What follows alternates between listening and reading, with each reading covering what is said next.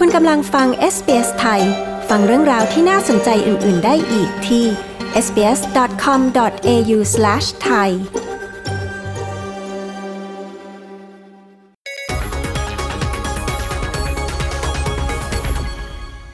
ในการถแถลงร่างงบประมาณของสหพันธรัฐ รัฐบาลออสเตรเลียได้ประกาศเพิ่มโควตาวีซ่าคู่ครองให้มากขึ้น 30,000 คน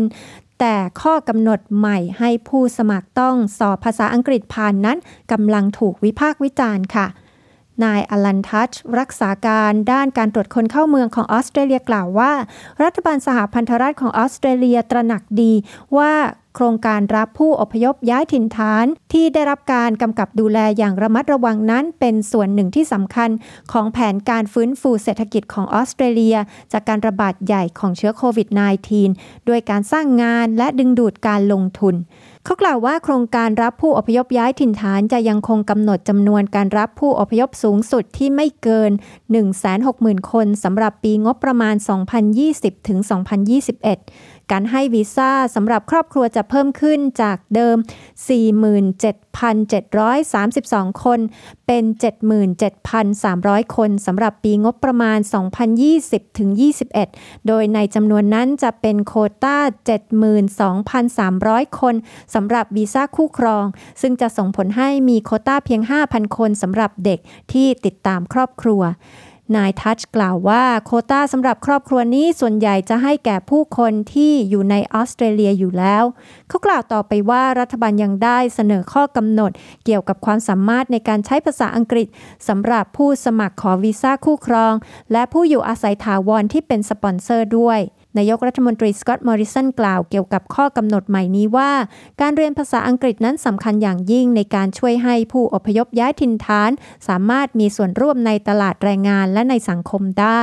English language is so important to provide for the cohesion that our society depends upon uh, for its success. Um, if we were to go to any other country where English is not the first language, well, of course, you'd need to learn that language to be able to fully participate and to be safe. Um, it's important for, for women in particular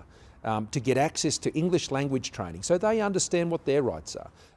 ภาษาอังกฤษนั้นสำคัญอย่างยิ่งในการก่อให้เกิดความเชื่อมแน่น ซึ่งสังคมของเราต้องพึ่งพาเพื่อให้ประเทศเราประสบความสำเร็จ สมมติว่าหากพวกเราไปยังประเทศอื่นที่ไม่ได้พูดภาษาอังกฤษเป็นภาษาหลัก แน่นอนว่าเราก็จำเป็นต้องเรียนภาษานั้น เพื่อจะได้มีส่วนร่วมกับสังคมได้อย่างเต็มที่ และอาศัยอยู่ได้อย่างปลอดภัย มันสำคัญอย่างยิ่งโดยเฉพาะสำหรับผู้หญิงที่จะเข้าถึงการเรียนภาษาอังกฤษ เพื่อที่พวกเธอจะได้เข้าใจในสิทธิ์ของตน และเข้าใจว่าจะคาดหวังอะไรได้บ้างจากสังคม นายกรัฐมนตรีมอริสันกล่าว เขายังได้กล่าวในการให้สัมภาษณ์แก่ผู้สื่อข่าวหลากวัฒนธรรม ในวันพุธที่ 7 ตุลาคมว่า ผมเคยเป็นรัฐมนตรีด้านบริการสังคม และผมตระหนักดีว่าการขาดทักษะในการใช้ภาษาอังกฤษ โดยเฉพาะในหมู่คู่ครอง ได้ทำให้คู่ครองเหล่านั้นมีความเสี่ยงในออสเตรเลีย เสี่ยงที่จะถูกใช้ความรุนแรงในครอบครัว เสี่ยงจะถูกเอาเปรียบในที่ทำงาน และถูกละเมิดสิทธิ ภาษาอังกฤษจึงสำคัญในการช่วยให้ผู้คนที่มาถึงยังออสเตรเลียแล้วสามารถช่วยโอกาสจากการอาศัยอยู่ในออสเตรเลียได้อย่างเต็มที่ และภาษาอังกฤษเป็นเหมือนหนังสือเดินทาง ที่จะช่วยให้สิ่งเหล่านั้นเกิดขึ้นได้ในออสเตรเลีย นายกรัฐมนตรีมอริสันกล่าวเมื่อผู้สื่อข่าวของ SBS ฮินดีถามว่ารัฐบาลมีข้อกำหนดขั้นต่ำสำหรับทักษะภาษาอังกฤษของผู้สมัครขอวีซ่าคู่ครองอย่างไร นายกรัฐมนตรีก็ตอบว่า มันจะไม่ใช่ระดับที่คุณคาดหวังเหมือนการย้ายถิ่นฐานทางเศรษฐกิจ แต่จะเป็นทักษะภาษาอังกฤษในระดับพื้นฐานกว่านั้น เพื่อจะทำให้ผู้คนสามารถติดต่อและขอรับบริการของรัฐบาลได้ หรือสามารถติดต่อขอรับความช่วยเหลือต่างๆ ได้ สามารถติดต่อขอรับบริการทางการแพทย์ได้ หรือสามารถเข้าใจว่าครูพูดอะไรที่โรงเรียน หรือในการประชุมครูกับผู้ปกครองได้ หรือสามารถเข้าใจสิทธิ์ของตนในที่ทำงานได้ ซึ่งนี่เป็นข้อกำหนดด้านภาษาอังกฤษพื้นฐานนายสกอตต์มอริสันกล่าว นอกจากนี้รัฐบาลก็จะใช้กรอบข้อกำหนดสำหรับการสปอนเซอร์ครอบครัว มาใช้กับวีซ่าคู่ครองด้วย ซึ่งกำหนดให้ต้องมีการตรวจสอบความประพฤติของผู้สมัครขอเป็นสปอนเซอร์ให้คู่ครอง โดยมีวัตถุประสงค์เพื่อป้องกันปัญหาความรุนแรงในครอบครัว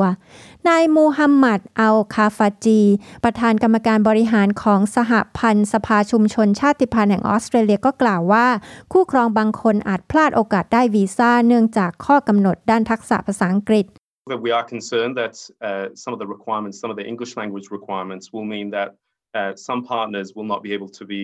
uh, reunited with their loved ones if they don't have um,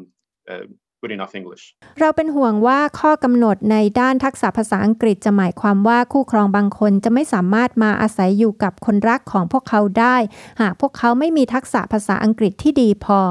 นายอัลคาฟาจีกล่าว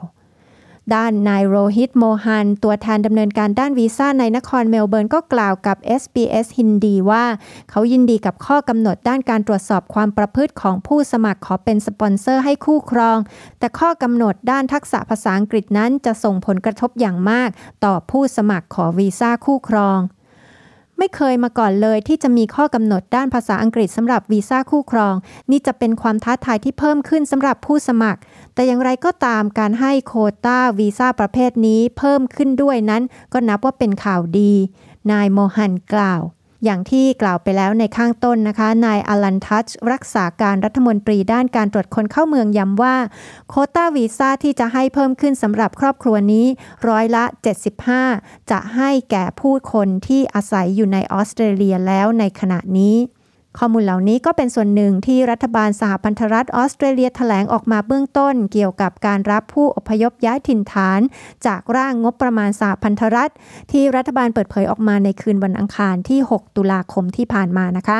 หากมีข่าวคืบหน้าหรือมีรายละเอียดมากขึ้นเกี่ยวกับเรื่องนี้ SBS ไทยก็จะนำมาเสนอให้คุณได้ทราบอย่างทันท่วงทีต่อไปค่ะ ดิฉันปริสุทธ์สดใส SBS ไทยรายงานนะคะ